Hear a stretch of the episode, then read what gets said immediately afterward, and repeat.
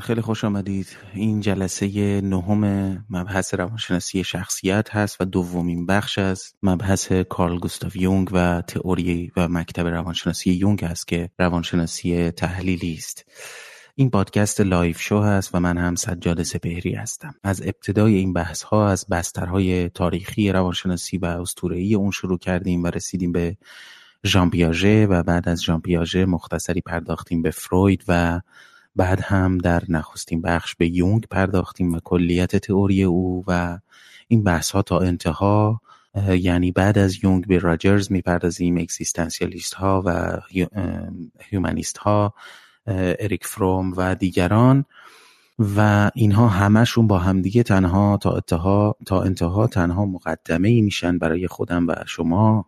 که بتونیم به صورت جدیتری اگر هدف و علاقه و انگیزه داریم به تحصیل این دانش بپردازیم و درش عمیق بشیم. بیشتر این بحث بر تئوری ها استوار شده ولی خب بعضی وقتها هم به سایکوتکنیک ها می‌پردازیم و به متن روانشناسی شاید بشه گفت بهش پاپیولار نزدیک میشیم.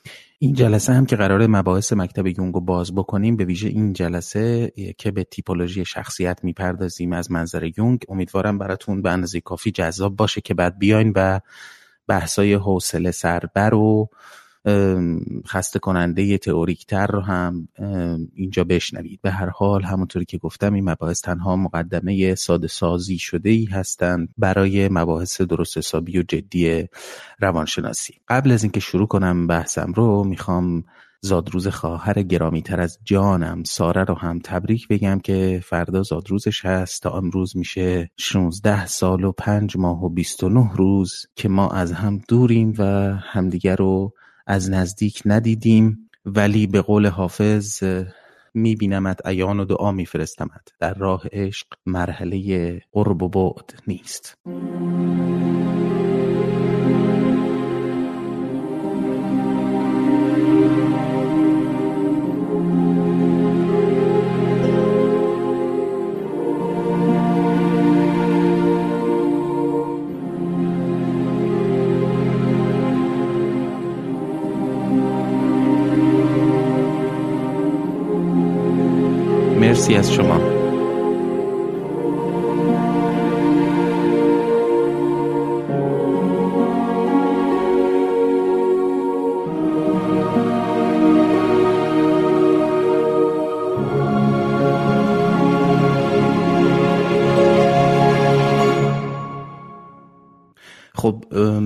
توی جلسه قبلی به یونگ پرداختیم و اینکه تئوریش چجوری شکل گرفته آشناییش با فروید و کمی از زندگی نامش که می‌تونید برگردید و اونجا گوش کنید اگر که تا حالا اون اپیزود قبلی رو نشنیدید. اما یونگ مبحثی داره به اسم فردینگی. حالا من ترجمهش می‌کنم فردینگی نمی‌دونم تو فارسی به چی ترجمه شده ایندیویدویشن که یک فرایند شدن هست یک فرایندی برای کامل بودن و تکامل پیدا کردن تکمیل شدن شخصیت یا self و در واقع این فرایندی که از مهمترین چیزهایی است که به نوعی میشه گفت پاسخ فروید یونگ هست به ضرورتهای دوران خودش و آن خطرها و تهدیدهایی که برای انسانیت احساس می‌کرد. در همون جلسه باز به بستر تاریخی که یونگ درش زندگی می‌کرد پرداختیم. پس خوبه که این مبحث فردینگی یا individuation رو بذاریم توی بستر تاریخی خودش بهش نگاه کنیم. و ایندیویدویشن مریم پیشنهاد می‌کنه که به معنی تشخص هست. فردی تشخص یا ایندیویدویشن در واقع درسته. با تشخص یافتن در واقع روندی هست که در این در واقع تشخص یا در فلسفه اسلامی ایرانی بهش فصل هم میگن که یه کوالیتی هست در هر چیز که اون رو از چیزهای دیگه متمایز می‌کنه در واقع.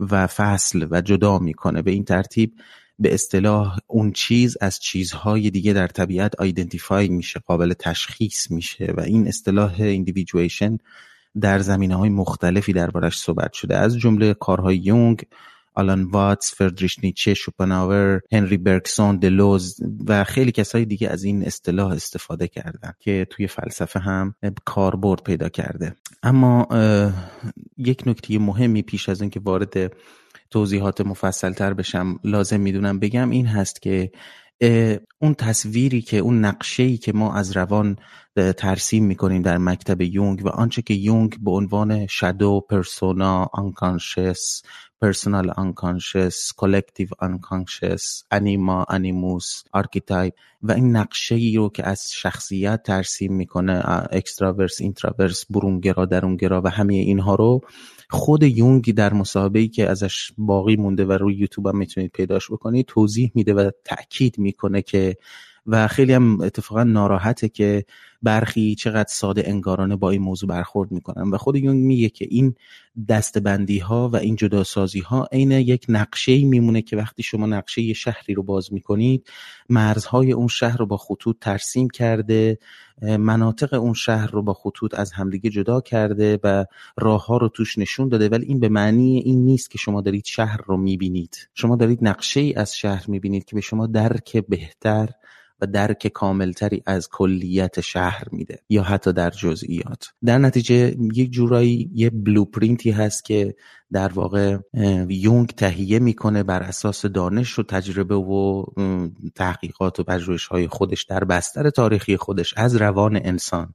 و اینو باید همواره در نظر داشت که مثلا وقتی که یکی ما introvert میگیم یعنی درونگرا میگیم این به این معنی نیست که این فرد مطلقا درونگراست یا مطلقا برونگراست. کلا چنین اطلاقی وجود نداره در مباحث روانشناسی.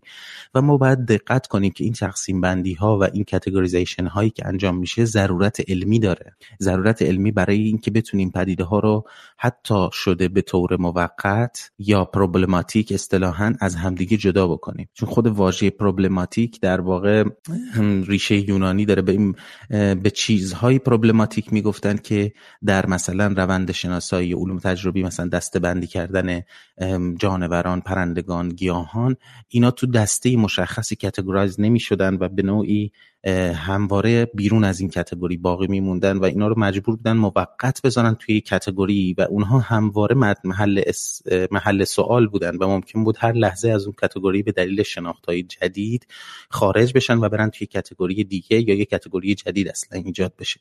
به این پدیده ها پروبلماتیک می‌گفتن. البته پروبلماتیک در طول زمان و در مباحث علوم انسانی اجتماعی و فلسفی مخصوصا تو دوره مدرن معنی های عمیقتر یا دیگری پیدا کرده تکامل پیدا کرده این معنی. ولی در ریشه همین هست. در نتیجه باید, باید به این نکته توجه داشته باشید که الان که مثلا ما میریم توی بحث تیپولوژی شخصیتی که یونگ مطرح می‌کنه باید اینو همواره در نظر داشته باشیم که این یک ترسیمی یک نقشه کلی هست برای اینکه به ما این توان رو بده که بتونیم درک بهتری داشته باشیم از کلیت پدیده به تمامی. پس با ذکر این نکته وارد بحث تفاوت نگاه یونگ و فروید میشن برای تکمیل کردن مبحث قبلی و بعد وارد بحث اخص پرسنالیتی یا شخصیت و تیپولوژی شخصیت از منظر یونگ و تئوری یونگ میشم.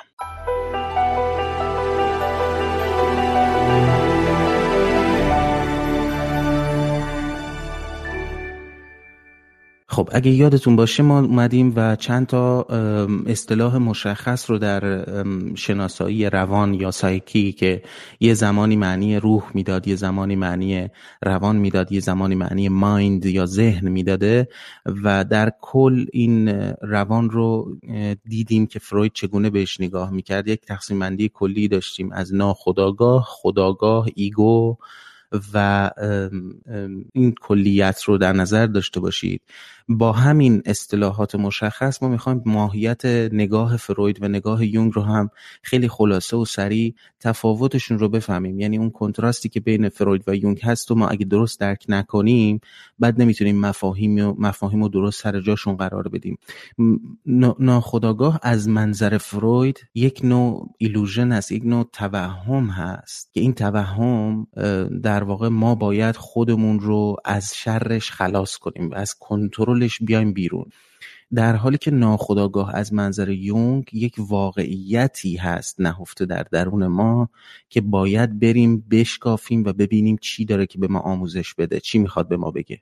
پس این نگاه کنید که این نگاه ها هستند که در نهایت موجب جدایی یونگ از فروید میشن. محتوای ناخداگاه از منظر فروید چی هست؟ از منظر فروید همچنان که تو دو اپیزود قبل گفتم محتوای ناخودآگاه رو id یا همون غریزه سکس بخوایم بگیم و superego که غریزه مرگ در جای دیگه تشکیل میدن و رد پای خاطرات نیاکان ما. این درست نیست که میگن فروید به collective unconscious مطلقا اعتقاد نداشت. نه فروید در تعبیر رویاها در interpretation ی که روی رویاها انجام می‌داد متوجه یه سری علائم و عناصری شده بود که جنبه تاریخی براش داشتن ولی خب خیلی جدیشون نمی‌گرفت. پس اگه دقت کنید محتوای ناخودآگاه از منظر فروید ربط داره به غریزه سکس و غریزه مرگ یا id یا superego. محتوای ناخودآگاه از منظر یونگ اما متفاوت هست. محتوای ناخودآگاه از منظر یونگ بیشمار نماد نمادهای شخصی و جمعی مشخصی هستند که بهشون archetype میگه و روی این archetype ها مطالعه می‌کنه. حالا اینکه هدف این ناخودآگاه چی هست؟ یعنی من منظور این ناخودآگاه چی هست؟ از منظر فروید چیزی جز یه سطل زباله ای که ما همه چیزایی که از سمت خودآگاهمون طرد و سرکوب می‌کنیم میرن اونجا تلمبار میشن نبود و امکان این که ما مثلا از درد از سختی ها فرار کنیم آنها رو فراموش کنیم و اونها رو به اصطلاح سرکوب کنیم و ببریم در ناخودآگاه این رو فراهم می‌کردن. نتیجه واجد ارزش بود برای فروید ناخودآگاه اما ارزشش صرفا در کمک به ما برای فرار از درد و تراژدی و روبرو شدن با واقعیت ها و چالش هاست که در واقع تبدیل میشه به یه سری complex و عقده که ربط مستقیم هم دارن به id و superego. و بعد از شر کنترل اینها بر روی خودمون خلاص بشیم در عرصه روابط اجتماعی و فردی. اما هدف یا منظور ناخداگاه از منظر یونگ کاملا چیز دیگری است. یونگ میگه که در واقع ناخداگاه جبرانی هست برای هر چیزی که از تعادل خداگاه ذهن خارج هست و در نتیجه در پروسه یا روند ایندیویژویشن که توضیح دادم یا همون تشخص یافتن یا تکمیل شدن شخصیت این ناخداگاه به ما کمک می‌کنه که به انسان همه جانبه تبدیل بشیم. یعنی که عناصری وجود دارن در ناخودآگاه ما. به, این دلیل که در خودآگاه ما ظرفیت تحملشون فی‌البداهه وجود نداشته. در نتیجه اینها مخفی هستند و گاه به گاه خودشون رو منیفست می‌کنن توی رفتار ما و توی ego ی ما و توی conscious یا خودآگاه ما. علت وجودی ego یا همون که بهش من یا خود میگیم یا آنچه ما خودمون رو می‌دانیم از منظر فروید این هست که در واقع ego برای maximize کردن لذت فعالیت می‌کنه با برقرار کردن نوعی تعادل و به اصطلاح صلح بین id و superego. اگه دقت کنید فروید خیلی خیلی determinist هست. یعنی میگه که تمام این اتفاقاتی که در رفتار ما میفته اینها رو این این شکلها و ساختارهای بنیادی تری که در درون ما هستند به اسم id و superego اینها هم عاملش هستند و اگر تعادلی بین id و superego در واقع برقرار بشه این میشه اون ego یی که هدفش هم ماکسیموم لذت هست یعنی هدفش خوشحال بودن هست. رویکرد یونگ با ego چیز دیگری هست. یونگ میگه که ما در واقع ego ما ego ی ما شکل می‌گیره در جهت یافتن یک ماسک اجتماعی متناسب یا همون persona ی متناسب و اینکه همچنین این manif... archetype ها و کهن الگوها اجازه ظهور و manifestation یا آشکار ساختن خودشون در ما داشته باشن. یعنی به نوعی یه مدیومی هست برای unconscious ما برای اون archetype ها که خودشون رو بیان در یک پرسونایی ظاهر کنن.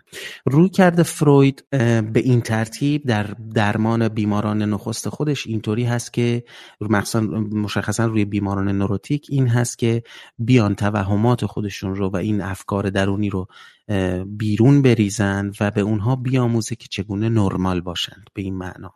اما روی کرده یون کاملا متفاوت هست که اون البته با سایکاتیک ها بیشتر کار می‌کنه و اینکه جنبه های ابنرمال خودت رو بپذیری به عنوان یک واقعیت تازه. پس کاملا این دوتا به دوتا رویکرد این دوتا تئوری به دوتا رویکرد کاملا متفاوت در عرصه درمانگری یا تراپی تبدیل میشن. فروید هدفش از درمان در واقع هدف درمان رو مواجهه با واقعیت می‌دونست با این با آموزش دادن به ego یا خود برای اینکه بتونه اون چیزهای سرکوب شده رو که ریشه در کودکی هم دارن در اصل تحت کنترل بگیره. یعنی اینکه شما بتونی اون عقده ها رو تحت کنترل بگیری. هدف درمان اما از منظر یونگ این نیست. یونگ میگه که من می‌خوام درمان روح رو انجام بدم با اجازه دادن به ناخداگاه که کار خودش رو درست انجام بده. به این ترتیب رابطه درمانگر با بیمار هم متفاوت میشه. کسی که می‌خواد روح رو درمان کنه با ایجاد امکانی برای ناخداگاه که کار خودش رو انجام بده چون ناخداگاه اساسا چیزی برای آموختن به ما داره و نه اینکه یه سطل آشغال باشه. در نتیجه شخصی مثل فروید یک حالت یک فیگور پدر یا figure authority یا مرجع هست authority figure هست که پشت سر بیمارش میشینه و بیمارش روی کاناپه دراز می‌کشه و free association می‌کنه تداعی آزاد می‌کنه و این فیگور مرجع پشت سرش نشسته و باهاش حرف می‌زنه. یعنی اصلا فروید به هیچ وجه ظاهر نمیشه جلوی بیمار در اون لحظه. دوست داره که اون فیگور خداگونه اون فیگور اتوریتی یا مرجع باقی بمونه به این دلیل. رابطه یونگ اما رابطه یک انسان برابری هست که میشینه روبروی بیمار و باهاش همدرد میشه و هم بحث میشه و به قول یونگ فقط دکتری که خودش مجروح شده باشه می‌تونه جراحت ها رو درمان کنه. رویکرد فروید با تعبیر رویا هم همینطور هست. یعنی psychoanalyze می‌کنه فروید و متنها رو تجزیه می‌کنه و از free association یا تداعی آزاد برای کشف آرزوهای سرکوب شده ای که عمدتا مرتبط با مرگ و سکس هستند بهره می‌بره. رویکرد یونگ در تعبیر رویا به اصطلاح psychosynthesis هست یعنی سایکوسنتز. به این ترتیب که متن رو می‌ذاره در یک کلیت داستانی دیدن و استفاده می‌کنه از تکنیک amplification اصطلاحا یا تشدید برای کشف معانی نمادین در این خوابها. به این ترتیب نگاه فروید به علم یک نگاه reductionistic است. یعنی چی میشه؟ تقلیل گرایانه است و deterministic هم هست. جبرگرایانه است. به این معنی که همه چیزی رو به یک علت ساده ای می‌خواد تقلیل بده. اما نگاه یونگ به علم اولا که غیر تقلیل گرایانه است و تلئولوژیکال هست یا غایت شناسانه است. به این معنی که هدفش کشف هم علت ماجراست و هم هدف ماجرا. به این ترتیب شما می‌تونید یک کنتراست خیلی بزرگی از این نقطه به بعد در عمل بین یونگ و فروید مشاهده کنید و بیشتر می‌فهمید که چرا این دوتا این همه از هم به شکل رادیکالی جدا میشن در نهایت. نگاه فروید به مذهب هم خوب هست بدونیم. مذهب رو فروید نوعی توهم می‌دونه مثل یک اختلال روانی فرهنگی که خود این مذهب ناشی از اون گناه اولیه و کودکی کودکی هست در که مربوط میشه به Oedipus complex یا عقده اودیپ که توضیح میده.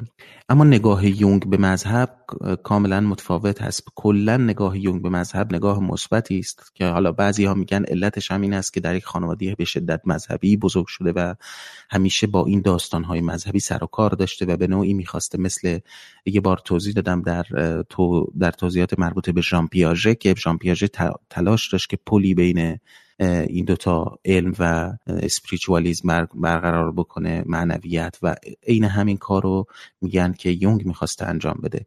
یونگ میگه که مذهب در مجموع پدیده سالمی است اگه درست کار کنه و پدیده آسیب زننده است هنگامی که اجازه رشد روانی رو به شخص نده. یعنی یک شخصی رو از رشد روانی باز بداره. البته در کیس ما به نظر من مذهب 99 ممیز 99 درصد آسیب زننده بوده. مشکل فرهنگ مدرن رو هم فروید در نتیجه چی می‌دونست؟ نبود تعادل بین لذت و گناه. یعنی به نوعی یه نبرد همواره و ناگزیری که بین id و superego وجود داره در در رشد روانی. ولی مشکل فرهنگ مدرن رو یونگ بیمعنایی می‌دونست. meaninglessness می‌دونست یا بحران معنا می‌دونست به خاطر اینکه آدم ها به طور در نگاه علمی به جهان اون رابطه خودآگاه اسطوره ای رو از دست دادن گمش کردن. یعنی اسطوره رو گم کردن و داستان رو گم کردن در نگاه علمی به جهان.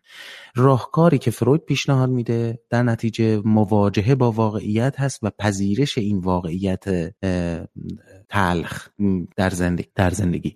اما راهکار یونگ درک و کشف داستان درونی خودمون و اشتراک گذاشتن این داستان با کسانی که بهشون عشق میورزیم هست. راهکار یونگ خیلی positive تر هست و یک نکته درباره یونگ که فراموش کردم بگم این هست که یونگ رو بعضی ها antisemitism می‌دونستن یعنی ضد ضد یهود می‌دونستن و چه می‌دونم. اتهامات عجیب غریبی به یونگ در مجموع زده شده چون که آدم اینتراورس و درون گرایی بود خیلی حرف نمی‌زد راجع به کاراش. که اخیرا معلوم شد که اصلا یونگ مأموریت مشخصی داشته برای آمریکا در دوران جنگ جهانی دوم و به شکل هفتگی یا ماهانه دقیقا نمی‌دونم گزارش های تحلیلی از تحلیل روانشناختی خودش از هیتلر تحویل دولت آمریکا می‌داده. یعنی البته هیچ کس هم به هیچ کس هم نگفته بوده هیچ کس هم نمی‌دونسته از توی اسناد اخیرا معلوم شده مثلا. به هر حال یونگ پدیده بسیار پیچیده بوده پدیده بسیار باهوش بوده و نابغه عجیب غریبی بوده که واقعا هر چقدر هم که کتابهاش و نوشتهاش رو بیشتر بخونید بیشتر به این پیچیدگی خود یونگ و به این شخصیت درخشانش پی می‌بریم اما بریم به سراغ موضوع اصلی امروز که 27 دقیقه طول کشیده تا بهش برسیم و اون هم تیپولوژی شخصیت هست از منظر یونگ و بهش خواهیم پرداخت بعد از یک دقیقه.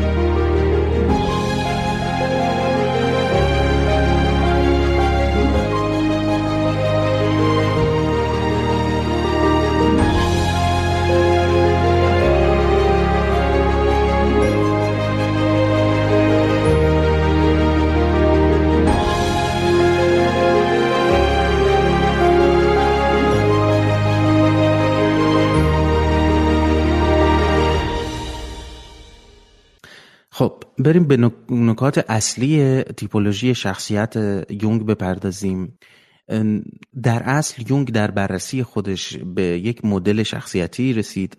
من در قسمت humanism که میریم سراغ انسان در واقع روانشناسی های دیگر مدل شخصیتی اریک فروم را هم توضیح خواهم داد. ولی الان مشخصا مدل شخصیتی یونگ رو توضیح میدیم و شکل تکامل یافته ترش رو که بعدها بعد از یونگ گسترش پیدا کرده. یونگ در بررسیش راجع به روان انسان به دو در واقع شخصیت رو به دو در واقع یک سری کارکردها یا function هایی برای روان کشف می‌کنه و همچنین یک attitude مشخص یا نگرش یا گرایش مشخصی در انسان. این attitude یا گرایش رو به دو دسته تقسیم می‌کنه که برونگرا و درونگرا. نام می‌ذاره اینها رو. extravert و introvert introversion introversion به این معناست که که شخص درونگرا متوجه عالم درون هست. متوجه subject هست یا سوژه هست. اما شخص برونگرا یا اکستراورس متوجه object و جهان objective بیرونی هست. این دو نوع attitude یا نگرش ما به جهان یا گرایش ما در جهان سبک تعاملات اجتماعی ما رو در واقع تشکیل میده. البته در ادامه این مباحث یک تست ها که انجام شد متوجه شدن که خب برخی هم برونگران و هم درونگرا و تقریبا یک تعادل خیلی خیلی خیلی بالایی بین این دو جنبه و این دو اتیتیود درشون وجود داره که بهشون امبیورت میگن. حالا میشه ما می‌تونیم بهش بگیم شخص متعادل. یعنی هم 50 درصد برونگرا 50 درصد درونگرا. یه همچین کرکتری هم وجود داره در این تقسیم بندی. ولی مشخصا درباره یونگ دو اتیتیود مشخص ما داریم. یا برونگراست یا درونگرا. ما تمایلمون به یکی از این سمت هاست در منطقه یونگ. یعنی اینطوری نیست که یک نفر مطلقا برونگرا باشه و یک نفر مطلقا درونگرا بلکه به یک سمت بیشتر سنگینی می‌کنه attitude ش یا نگرشش به جهان و تعاملات اجتماعیش و اون رو اون صفت رو می‌گیره. یعنی میره تو اون گروه تو دسته بندی اما این دو در واقع attitude میان روی یک سری functionality ها function های روانی سوار میشن که بهشون کارکردهای روانی میگیم. این کارکردهای روانی رو یونگ به چهار دسته تقسیم کرد. منطقی و غیر منطقی یعنی rational and irrational. منطقی و غیر منطقی و در ما در این دو, دو تا از function ها بود. دو function دیگر هم حسی و شهودی هست. حسی به معنی sensation و شهودی به معنی intuition وقتی که این کارکردها رو مطالعه می کرد یونگ متوجه شد که برخی از این کارکردها در ما حالت superior دارن یعنی اصلی اند مسلط هستند برخی از این function ها به کارکردها در ما ثانویه هستند یا secondary هستند و برخی از این کارکردها حالت مخالف دارن. یعنی در اون طرف طیف اون کارکرد اصلی هستن که بهشون inferior function میگن. مثلا اگر شما تیپ متفکر هستید یعنی تفکر تفکر کردن thinking اولین function در واقع روانی شماست. function ثانویه شما میشه شهودی و حسی یعنی intuition و sensation. و درست اون function ه که در نقطه مقابل شما قرار گرفته function احساسی هست یعنی feeling. در نتیجه اون تیپ متفکر در نقطه مقابل تیپ احساسی قرار می‌گیره. پس اینکه این function های روانی در ما به چه ترتیبی هم ظهور می‌کنند مسئله است. در تیپ منطقی یا rational احساسات و تفکر ما در واقع وجود داره که این دوتا function ی هست که به judgment هم ربط پیدا می‌کنه به داوری و قضاوت کردن. پس feeling و thinking که میشه احساسات و تفکر اینها که به سبک تصمیم گیری و ارزیابی ما از پیرامونمون هم ربط پیدا می‌کنن در در دسته‌بندی function های منطقی یا rational ما می گنجند در function ها یا کارکردهای روانی غیر منطقی ما یا irrational ما دو مفهوم perceiving و در واقع sensation ببخشید sensation و intuition وجود داره. یعنی حس، حسی و شهودی که اینها هم باز مربوطن به تصمیم گیری های ما و ارزیابی ما از محیط پیرامون ما. مثلا تیپ حسی یا sensation sensational که منظور تیپ احساساتی نیست. تیپ حسی با احساساتی فرق می‌کنه. sensation و feeling با هم فرق می‌کنن. در تیپ حسی کد تیپ حسی این هست که عمل از نظر بلندتر حرف می‌زنه. عمل گراست و چندان به دنیای subjective ایده ها توجه نداره. تیپ شهودی اما حرفش این هست که ایده ها راه به عمل می‌برن و این ایده ها هستند که در زیر هر عملی عمل می‌کنن. پس این function ها در درون ما بسته به اینکه چه تیپی هستیم و اینکه آیا درونگرا هستیم یا برونگرا یعنی attitude ما یا نگرش ما گرایش کلی ما چی هست؟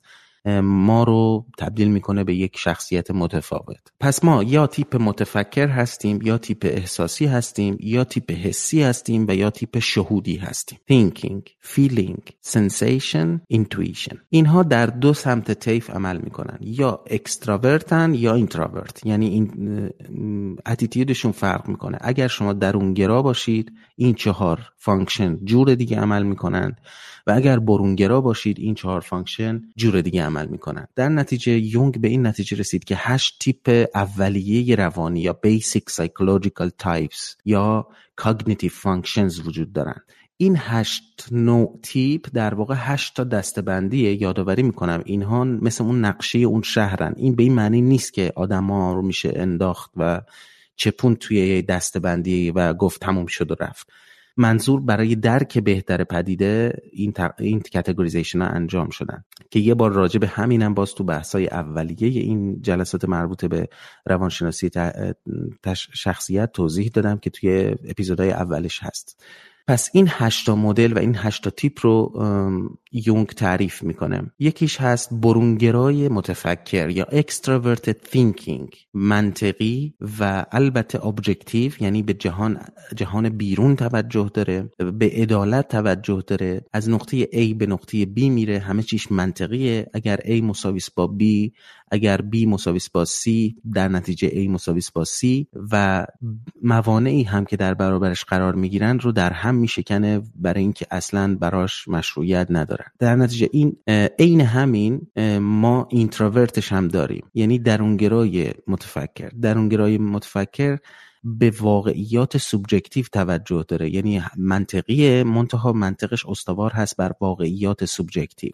به این معنی که خیلی با ها و خیلی با مفاهیم abstract سر و کار داره و فردی است که data رو جمع آوری می‌کنه fact رو جمع آوری می‌کنه مثال شاهد رو جمع آوری می‌کنه نکات اصلی ازش در میاره و یک نتیجه منطقی می‌گیره. تیپ درونگرای متفکر.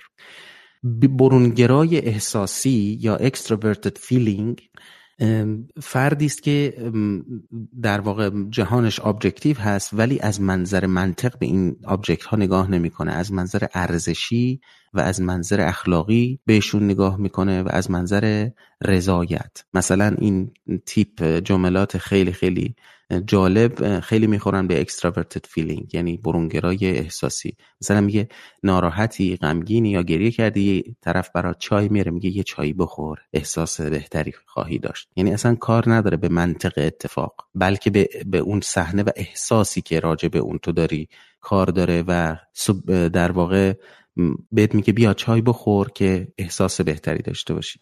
به همین ترتیب ما introverted feeling هم داریم. یعنی درونگرای احساسی که رابطه احساسی و subjective داره با واقعیت های subjective مثلا کسانی که عشق و passion براشون بسیار مهم هست. کسانی که احساسات سرکوب شده و بیان ناشده دارن. چرا؟ چون واقعیت هاشون subjective هست. و از واقعیات objective و دنیای بیرون هراسان هستند. پس در نتیجه احساسات خودشون رو که بعضی وقتا ممکنه خیلی غیر منطقی به نظر برسه سرکوب می‌کنن و بیان نمی‌کنن. و اینها کسانی هستند که بر اساس ترمهای خودشون زندگی می‌کنن نه بر اساس ترمهای هیچ کس دیگری. یه مدل دیگه extroverted sensation هست یعنی حسیه برونگرای حسی که اینها تیپ ایدئال در درک واقعیت آنچه که هست هستند. چرا؟ چون اولا که نگاهشون به واقعیت های objective و بیرونی هست. در عین حال چون sensational هستند واقع گرا هستند و حرفشون هم این هست که به جای اینکه فکر کنی بهش انجامش بده. یعنی خیلی به احتمالات و پتانسیل هایی که در اعمال وجود داره کاری ندارن. عملگرا هستند و یک ذهن و یک مموری فوتوگرافیک دارن و صحنه ها رو در واقع در ذهن خودشون ثبت می‌کنن.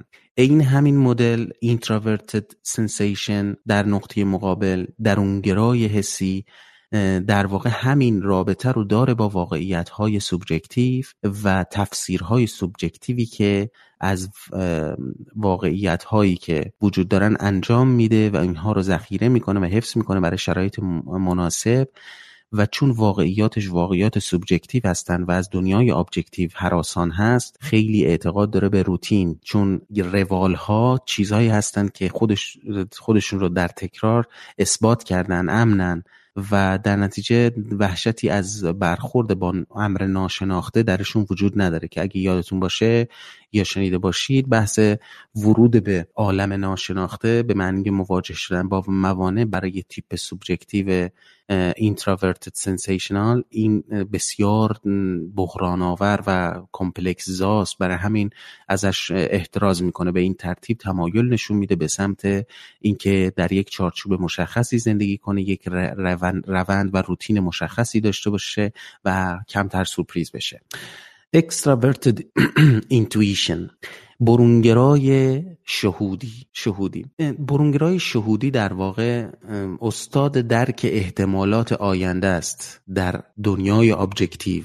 کسایی که همواره دست به نوآوری زدن در جهان اینها ذهن objective extrovert بودن و intuitive بودن یعنی شهودی بودن. مثلا شما کارکتر جوکر رو در نظر بگیرید و یا کارکتر برادران رایت رو در نظر بگیرید یا بنیانگذاران مثلا گوگل رو در نظر بگیرید. کسانی که در عین حالی که objective به واقعیت های objective نظر دارند اما به جای اینکه اون object رو ببینند پتانسیل و احتمال رو در اون object می‌بینن. یعنی نگاهشون به سمت آینده است و اینکه آنچه می‌تواند باشد. در نقطه مقابل مقابل این برونگرای شهودی درونگرای شهودی است. که این درونگرای شهودی هم که در واقع با subjective possibility ها در تماس هست. یعنی همون احتمالات منتها به شکل subjective درونی و ذهنی. کمترین درک رو از object دارن اینها. چه بسا مثلا یک object ی یک چیزی رو شیئی رو می‌بینن ازش الهام می‌گیرن پیش از اینکه بدونن که اصلا اون شیء چی هست. اینها افرادی هستند که vision مشخصی دارن بسیار creative هستند و در واقع کسانی هستند که به دنیا در واقع تصویر دیگری ارائه میدن همیشه. بله. من این یادداشتامو ببینم درست؟ بله. فکر کنم همه مدل رو توضیح دادم تا اینجای کار. و برای اینکه خستگیتون در یه موزیک کوچولو می‌ذارم و بعد میام همینا رو نمونه هایشو در عالم واقعی مخصوصا در شخصیت های معروف هم مثال می‌زنم.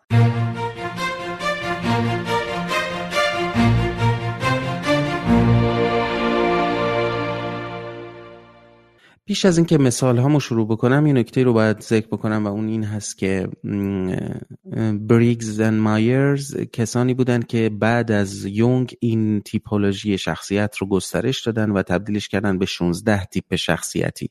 آنچه که اونها به در واقع این تیپولوژی اضافه کردند ربط مستقیم داشت با کاری که در واقع یونگ انجام داده بود. یعنی روانشناسی تیپ های شخصیتی که 1922 کارل یونگ انجام داد این بود که بالاخره ما یک انرژی روانی داریم که این انرژی روانی رو یا با گرایش برونگرایانه استفاده می‌کنیم و شارژ می‌کنیم یا درونگرایانه.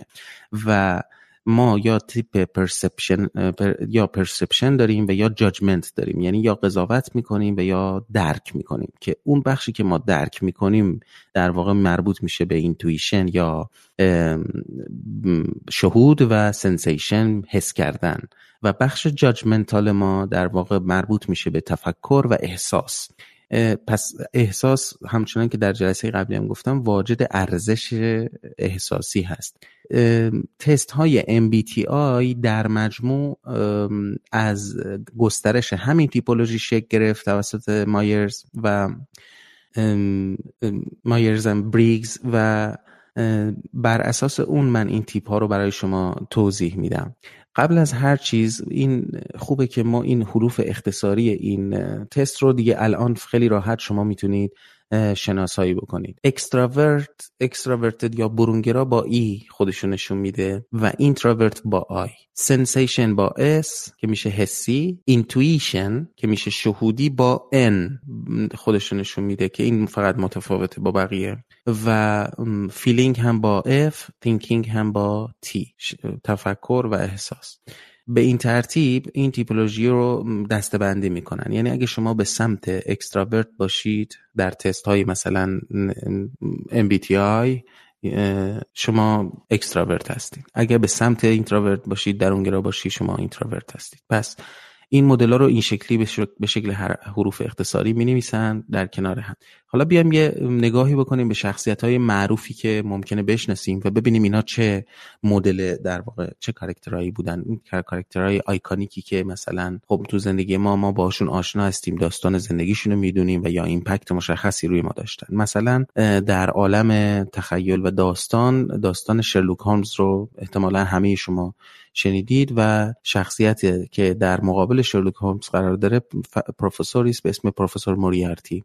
پروفسور موریارتی رو INTJ نام می‌برن در واقع دسته بندی می‌کنن. INTJ یعنی اینتراورس درونگرا. N شهودی. T متفکر. J جاجمنتال یعنی قضاوتگر یا داور. شخصیت های دیگه چه که تو این دسته بندی جا میشن مثل فردی مثل زوکربرگ بنیانگذار فیسبوک یا استیون هاکینگ که اینها در اون گرای شهودی متفکر قضاوتگرن. مدل دیگر INTP هست یعنی درونگرا N شهودی T متفکر P perceiving یعنی درک کننده ادراکی. که انشتن مثلا تو این دسته جا می‌گیره درونگرای شهودی متفکر ادراکی. قهرمان فیلم ماتریکس مثلا شخصیت شخصیت درونگرای شهودی متفکر ادراکی هست. برای همین مشکل داره در انتخاب کردن و تصمیم گرفتن در مجموع بلازا آماری هم درصد بسیار پایینی از جامعه در واقع درگیر چنین کارکتری دارن. مدل دیگه ENTJ هست. یعنی extraverted برونگرا شهودی متفکر و قضاوتگر. شخصیت هایی مثل بیل گیتس مثل الگور مثل مد دیمن مثل مارگارت تاچر اینها جورج کلونی اینها شخصیت های برونگرا شهودی متفکر و داور یا قضاوتگر هستند. ENTP برونگرای شهودی متفکر ادراکی. مثل مارک توین، توماس ادیسون، شخصیت کاپیتان جک اسپارو و لنیستر اون کوتاه قامتی که توی Game of Thrones هست که مشاور مادر اژدها نمی‌دونم اسمش چی بود اون کوچولوه. اینها چه کسانی هستن؟ اینها کسانی هستن که برونگرا هستند شهودی هستند متفکر هستند و ادراکی هستند. INFJ درونگرای شهودی احساسی قضاوتگر. نلسون ماندلا مارتین لوتر کینگ و توی همون باز Game of Thrones بازی تاج و تخت جان سنو تیپولوژیش بلاز روانی درونگرای شهودی احساسی قضاوتگر هست. خود کارل گوستاو یونگ هم از بابت تیپولوژی خودش توی این دسته بندی قرار می‌گیره. INFJ درونگرای شهودی احساسی قضاوتگر. آلپاچینو گاندی. تیپ دیگه ENFJ هست. یعنی اکستراورت برونگرای شهودی احساسی قضاوتگر. اپرا مثلا. یا شخصیتی که توی باز فیلم ماتریکس هست اگر دیده باشید مورفیوس که استاد نئوس به اصطلاح. یا خود مادر اژدها در Game of Thrones که من اسمش یادم نیست توی بازی تاج و تخت. برونگرا شهودی احساسی و قضاوتگر. برای اینکه برای درک بهتری این تست ها برای یافتن شغل به آدم ها خیلی کمک می‌کنن. برای خیلی خیلی استفاده زیادی از این تست داره, داره, داره میشه توی دنیا. به خاطر اینکه کمک می‌کنه به آدما اولا که درک متناسب تری از خودشون داشته باشن یک شناخت کلی تری از خودشون داشته باشن و بدونن که چه شغلی براشون مناسب تره البته من به هیچ وجه پیشنهاد نمی کنم به هیچ کس که چنین تستی رو بگذرونه چون اینکه کسی نیاز داشته باشه به تستی به گذراندن تستی که بفهمه چه شغلی براش مناسب هست از در واقع عدم دانش در زمینه های خیلی جدی تری رنج می‌بره که باید بره به اونها بپردازه تا اینکه بخواد تست بکنه و یک استاتیستیکی آماری بهش نشون بده که تو مثلا باید بری حقوق بخونی. ولی به هر حال در فرهنگ امروزی روانشناسی غربی حتی برای این تیپ ها اسم مشخص هم ما داریم. چون که بر اساس ساختار اجتماعی و اقتصادی موجود مثلا این تیپ روانی این تیپ روانی مشخصه که مثلا آدم های استراتژیستی هستن. در نتیجه مثلا تیپ INTJ رو که میشه درونگرای شهودی متفکر قضاوتگر اسمشو می‌ذارن استراتژیست. در نتیجه شغل ها و کارها و حرفه هایی که مربوط به استراتژی میشن برای این تیپ های شخصیتی مناسبن و این تیپ های شخصیتی به عبارت دیگه در این گونه از کارها موفق ترن یا مثلا ENFJ رو بهشون میگن منتور که مثلا تیپ روانی جانی دپ هست مثلا. INTJ تیپ روانی جین آستن هست. ISTP که میشه درونگرای سن حسی متفکر ادراکی عجب چیزی میشه بروسلی مثلا. ESFP که میشه برونگرای حسی احساسی ادراکی اینترتینر هست اسمش. مرلین مونرو مثلا همچین تیپی هست. یا ناتالی پورتمن ESTJ هست. برونگرای حسی متفکر قضاوتگر. من یه ویدیویی توی همین پست مربوط به همین اپیزود یک چند تا ویدیو گذاشتم که شما می‌تونید حتما استفاده خیلی زیاد ازش بکنید. یک مجموعه از ویدیو هست از آدم ها و تیپ های روانیشون. آدم های معروف از این سلبریتی ها و شخصیت های مهم تاریخی. و همچنین یک پلیلیست کامل هست از مقاله‌ای که خود کارل گوستاو یونگ نوشته درباره تیپ تیپ شناسی شخصیت که بسیار بسیار مقاله خوب و جدی و عمیقی است. از راه دیگه هم می‌تونیم ما یه experiment داشته باشیم. اینکه چه فیلم هایی رو شما میپسندید. این مثلا آدم های درونگرای حسی متفکر قضاوتگر که الان توضیح دادم ISTJ مثلا خیلی از فیلم بینوایان می‌تونن لذت ببرن. آدم های مثلا نمی‌دونم فیلم املی رو دیدین یا نه آدم های درونگرا و شهودی و احساسی قضاوتگر از این فیلم خیلی خوششون میاد. یا مثلا خود شخصیت هری پاتر در داستان هری پاتر ISFP هست یعنی درونگرای حسی احساسی ادراکی. و چنین افرادی که تیپ روانیشون اینطوری هست می‌تونن با این کارکتر خیلی خودنگاری داشته باشن. شخصیت دردن توی Fight Club ENTP هست مثلا. چنین افرادی می‌تونن با این کارکتر خیلی بیشتر ارتباط برقرار کنن. شرلوک هولمز خود شخصیت شرلوک هولمز که دربارش دعواست که بیشتر از بابت اینکه قضاوتگر بوده یا ادراکی بوده دعواست ولی در بقیه موارد دعوایی نیست که INTJ هست. یعنی درونگرای شهودی متفکر قضاوتگر یا متفکر ادراکی. ولی به هر حال این کارکترهای دنیای fiction و داستان طبعا چون واقعیت objective ی ندارن نمیشه هم دقیق typology شون رو مثلا چیز کرد. مگه اینکه یک تحلیل مشخص درست حسابی راجع به اون شخصیت تو متن داستان انجام بشه و مثلا یک استنتاجی بشه بر اساس واقعیت های فیکشنی که اونجا وجود داره و واکنش های شخصیت که البته انجام شده که ما داریم اینا رو میگیم ولی خب خیلی دقیق نیست. نکته جالب این هست که مثلا من خودم ENFJ هستم چون درونگرای شهودی احساسی قضاوتگر. یعنی اینکه به نوعی البته من برونگرا و درونگرام تعادل نسبی دارن یعنی مثلا 49 51 درصدیه اینجوریه که امبیورت میشه در واقع. اونجوری که اول این توضیحات مربوط به تیپولوژی گفتم که یک در واقع اتیتیود سوم هم هست که ولی به هر حال این برونگرای شهودی احساساتی داور معمولا می‌خواد همه کاراشو خودش انجام بده. معمولا استرس تو زندگیش زیاده و باید آرامش رو یاد بگیره که حالا داره می‌گیره تقریبا. چون تیپیک نیازمند تایید دیگران هست باید یاد بگیره که به اون چیزی که برای خودش ارزش داره اهمیت بیشتری بده. مثلا به همین کاری که داره می‌کنه. اینکه بیشتر از اندازه به خواسته های دیگران اهمیت میده و باید یاد بگیره که یه تعادلی برقرار کنه در این رابطه. اینکه مثلا گاهی تصمیم های عاجل می‌گیره سریع تصمیم می‌گیره و به اندازه کافی فکر نمی‌کنه که نباید این کارو بکنه. مثلا دوست داره همه چیز در هماهنگی و در هارمونی اتفاق بیفته و تعادلش رو از دست میده وقتی این هارمونی طبعا وجود نداره. و باید یاد بگیره که این واقعیت رو ضمن اینکه میپذیره روی کرده مثبت پذیرایی نسبت بهش داشته باشه و از استرسش کاهش در واقع استرسش کاهش پیدا بکنه. اما نکته جالب این هست که من شخصا به شخصیت شرلوک هومز خیلی علاقه دارم.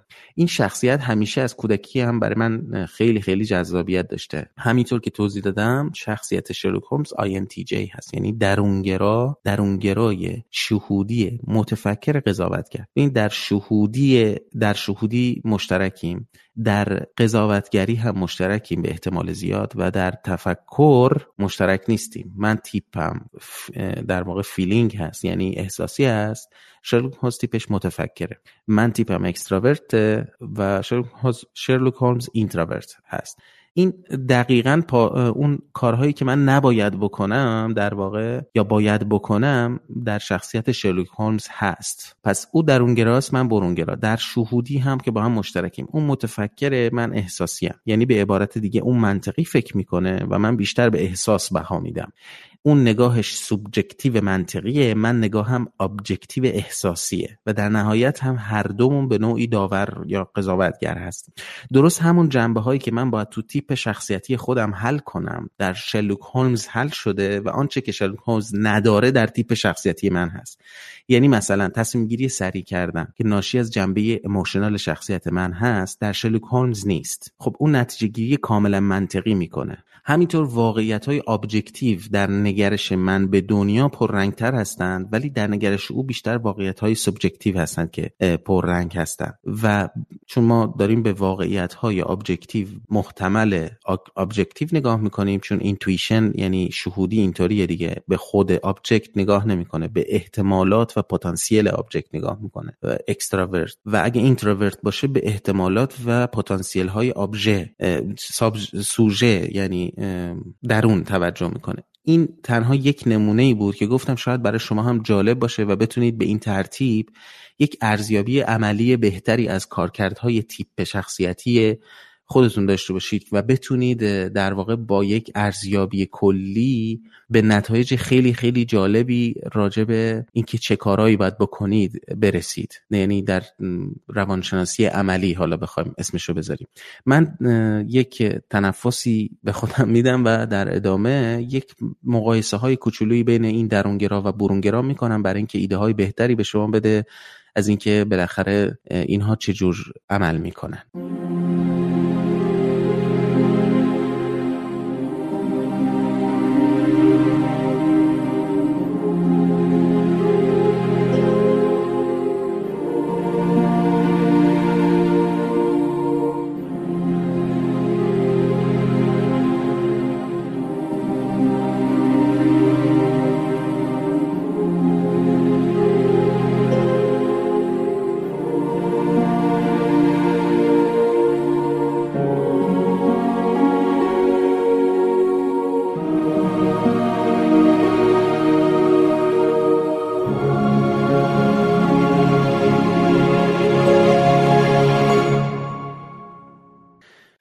درونگراها و برونگراها در محیط زندگی عملی تفاوتاشون می‌تونه اینطوری باشه با این مثالای کوچولویی که می‌زنم. برونگراها بیشتر توجهشون به سمت جهان خارجی مردم و رخدادهاست. اما درونگراها بیشتر در دنیای افکار و احساسات و واکنش های خودشون سیر می‌کنن.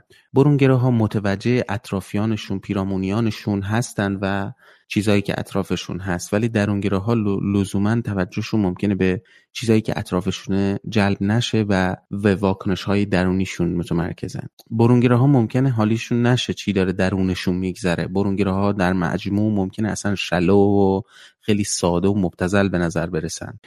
می‌گفتم که برونگراها ممکنه حالیشون نشه چه اتفاقی داره دور برشون میفته چون که خیلی آدمهایی هستن که ممکنه اصلا سطحی هم به نظر برسن.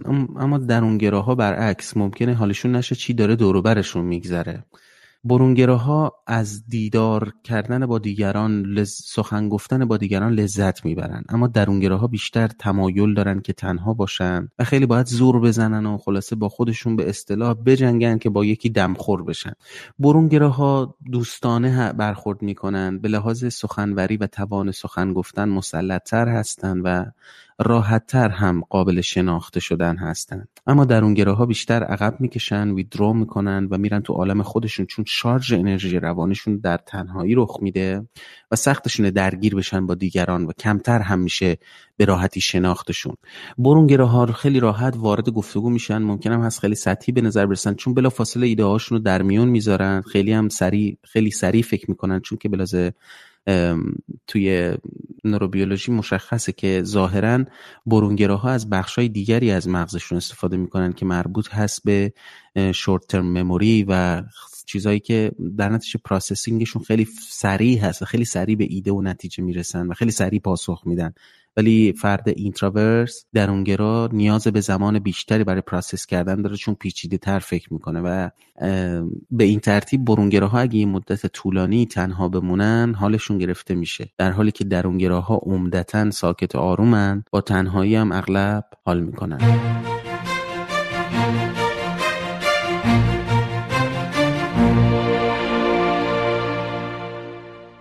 بریم سراغ حسی ها و شهودی ها یا تفاوت sensation و intuition حسی ها دوست دارن که در واقع برای انجام کارها راه های عملی راهکارهای عملی و واقع گرایانه داشته باشن. در حالی که افراد شهودی یا intuitive اصلا دوست ندارن یه کاری رو هی انجام بدن و تکرار کنن. همش دنبال تنوعن. حسی ها با ثبات کار می‌کنن با ایده های واقع گرایانه کار می‌کنن. یه ایده مشخصی و در یه طول مدت زمان مشخصی حساب می‌کنن برنامه میریزن صرف می‌کنن انرژی و تموم می‌کنن و می‌ذارن کنار.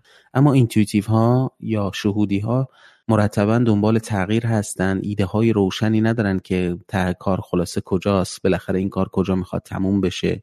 خیلی با به اشتیاق و enthusiasm خیلی اهمیت میدن که با اشتیاق کار رو انجام بدن.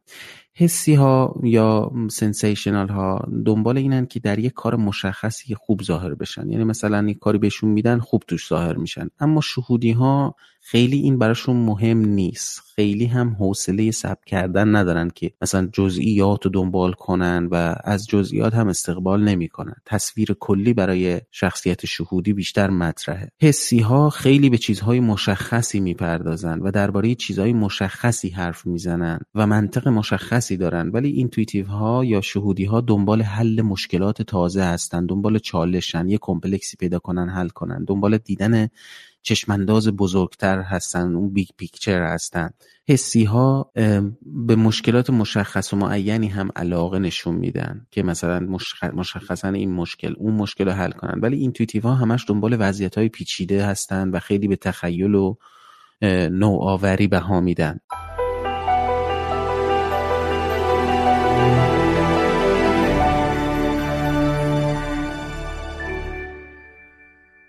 بریم به سراغ تفاوت تیپ متفکر و احساساتی.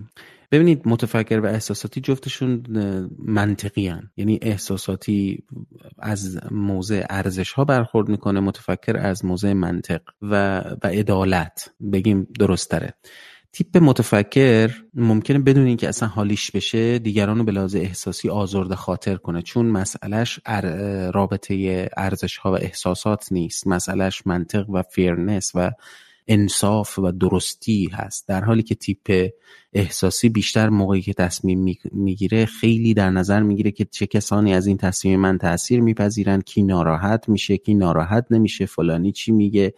تیپ متفکر تمایل داره که اصلا تصمیمات رو شخصی نکنه خیلی منطقی کنه و خیلی خوشکم به نظر می‌رسه. اهمیت نده دیگران چی می‌خوان.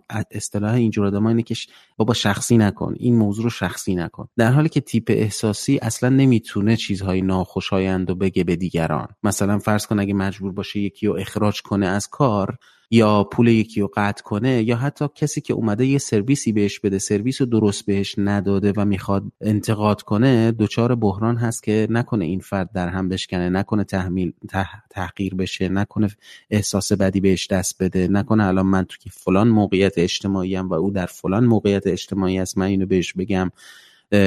حس بدی ایجاد بشه نکنه دیگه نیاد فلان دلش بشکنه فلان. اینها همه منطقی هم هستن و objective هم هستن و حالا objective یا subjective بستگی به تیپ شخصیتی در واقع درونگرا یا برونگرا بودن داره. ولی در مجموع خیلی تاثیر می‌ذارن روی تصمیم گیری تیپ احساسی که ممکنه تیپ متفکر اصلا به ذهنش هم نیاد. تیپ متفکر مایله که با انصاف و عدالت در نتیجه باهاش برخورد بشه. در حالی که اصلا تیپ احساسی دنبال یه راهیه که همه توش برنده باشن دیگه و برد برد. همه راضی باشن همه خوشحال باشن. همه چه می‌دونم دچار مشکل نشند کسی رنجی نبره و هارمونی خلاصه وجود داشته باشه. تیپ متفکر به طور نسبی غیر احساسی هست. یعنی چون گفتیم که در اول گفتم که اگر شما به لحاظ function روانی تیپ متفکر باشید اون تیپ تیپولوژی که در نقطه مقابل شما قرار می‌گیره که inferior هست inferior function بهش میگن میشه احساسی. در نتیجه اگه شما تیپ متفکرتون superior هست کمتر احساسی هستی یعنی غیر احساسی هستی. به دیگر احساسات دیگران خیلی اهمیت نمی‌دید. در حالی که تیپ احساسی اینطوری نیست. تیپ متفکر با استفاده از منطق و fact و اصول و principe و اینجور چیزها تصمیم می‌گیره در حالی که تیپ احساسی مبناش ارزش ها هستن احساسات هستند و اخلاق هست و رفتار هست و دیگه و بر, این اساس ها تصمیم می‌گیره. تیپ متفکر همچنان که گفتم به دلیل اینکه به انصاف و عدالت هم اهمیت میده آدم یخی به نظر می‌رسه. در مجموع تمام آدمای یخ اگه برید و دقت کنید در رفتارشون و به اصطلاح چی میگن preference هاشون ترجیح هایی که در زندگی میدن تیپ متفکر هستن. یعنی آدم های منطقی هستن که منطقی یخ به نظر می‌رسن. در حالی که تیپ احساسی ممکنه برعکس زیادی احساساتی به نظر برسه و به این ترتیب تیپ احساساتی احساسی توان درک دیگران درش بالا بالاتر از تیپ متفکر هست. بیشتر دیگران رو می‌فهمه. و این تفاوتی است که بین تیپ متفکر و تیپ احساسی وجود داره. در نتیجه شما نمی‌تونید واقعا در هر دو تیپ خیلی بالا باشید. یعنی منطقا این چنین امکانی وجود نداره و چنین شخصیتی ما نداریم. برای همین است که این کتگوری ولید میشه یعنی معتبر میشه تا اندازه ای که بالاخره یا شما تند یا تمایل دارید به سمت متفکر تیپ متفکر یا تند یا تمایل دارید به سمت احساسی یا در نهایت این دوتا با هم در یک بالانسی قرار می‌گیرن که واقعا خیلی خیلی عالیه اگر چنین بالانسی وجود داشته باشه. ولی ما نداریم کسی که خیلی در هر دوتا سطح بالایی داشته باشه.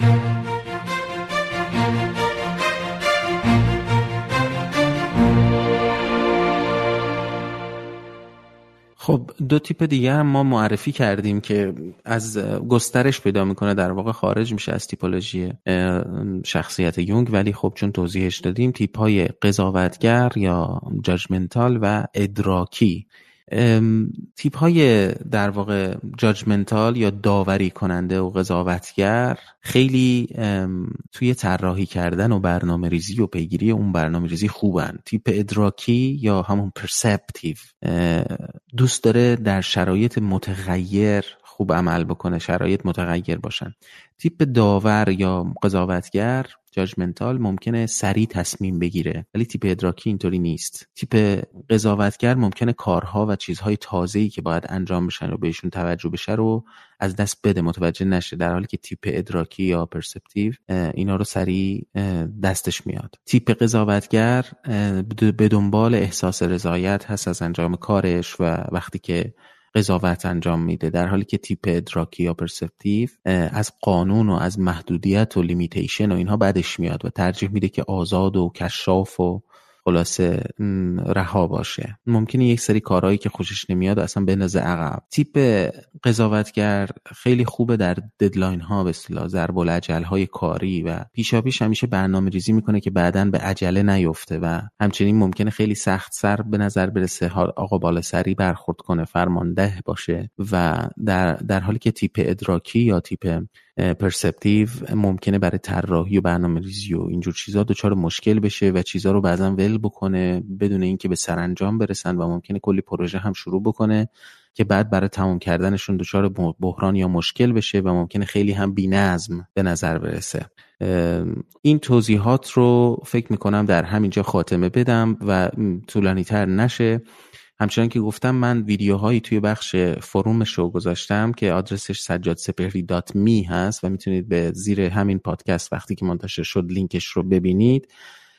22 اپیزود از کتاب یا در واقع اسه یونگ هست درباره تیپ های روانی که به کتاب صوتی انگلیسی هست که دوستانی که انگلیسی می‌دونن پیشنهاد می‌کنم حتما گوشش کنن. یکی توضیح تیپولوژی یونگ در 6 دقیقه است که یک یه نفر خیلی خیلی خوب و تمیز و جالب به زبان انگلیسی این رو آماده کرده با گرافیک. همچنین یه سری نمودارها گذاشتم در تیپولوژی شخصیت یک سری از سلاید ها گذاشتم اونجا و یک فیلم دیگه از یوتیوب که مربوط هست به تیپ های شخصیتی سلبریتی ها و همین آدمای مهم مهم.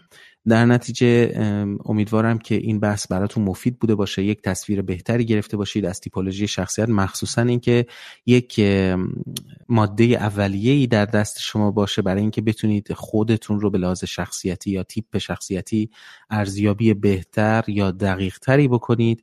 من در ادامه خیلی به این گونه موضوعات وارد نخواهم شد موضوعات entertainment که ممکنه خیلی هم جاذب, جاذب باشه برای مخاطب عام.